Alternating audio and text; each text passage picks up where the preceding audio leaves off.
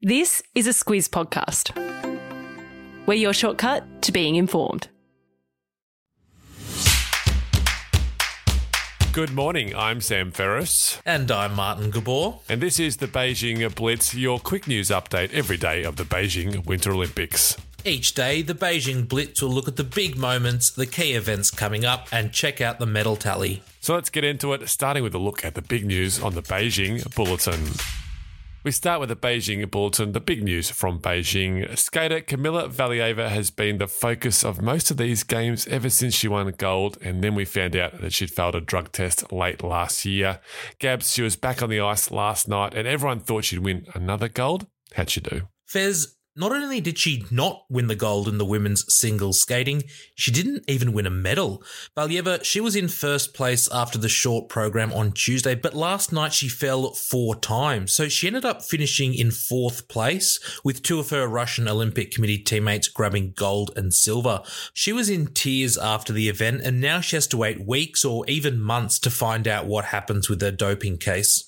Yeah, we haven't heard the end of that story just yet. Uh, in other action from yesterday, it was another tough day for American skier Mikaela Shiffrin. She's crashed out a couple of times at these games already. Gabs, what happened this time? Well, she crashed out again, Fez, and this time it was in the slalom portion of the combined event.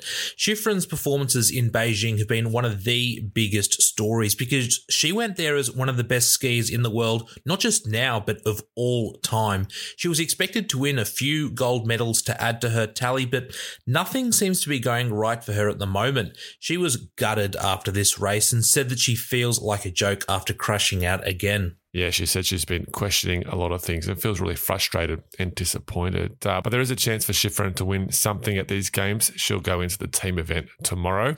That's the Beijing Bulletin done. Let's now break down what's coming up today. It's day 14 in Beijing, and Gabs, one of the game's blue ribbon events that Australians might be familiar with, is on tonight. Yeah, unfortunately, I never got blue ribbons at school fairs, just participation certificates for me. Uh, but this is the 1000 metre speed skating that you're talking about. And it's the event Steven Bradbury won almost 20 years ago to the day to get Australia its first ever gold medal at the Winter Olympics. Look, there'll be no Aussies this time, but we've already seen plenty of wild finishes on the speed skating track at these games. So if there's anything could happen here. It's on in prime time in the eastern states. If you want to watch it, it's at 7:30 p.m. I've just set my reminder so I don't miss out on that final Gabs. Uh, as for the night owls, we've got a couple of Aussies in the bobsleigh tonight. Yeah, we do, and that would be Breeana Walker and Kiara Reddingius in the two woman bobsleigh. Now, the 20 teams in this event will have four runs, and it's the team with the fastest overall time that will win the gold. The first two runs are tonight, and they start at 11 p.m. Yeah, all those times are Australian Eastern Daylight Time. Watch it all on Channel 7 and stream it on 7 Plus. We finish off each Beijing Blitz with a look at the medal tally. Gabs, how's it looking?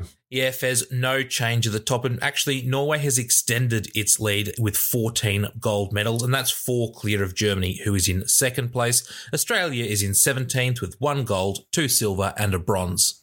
Well, that's it for the Beijing Blitz today. Only two days left. Uh, don't forget to follow Sport Today in your favourite podcast app so you don't miss any of the remaining episodes. And we'll catch you tomorrow.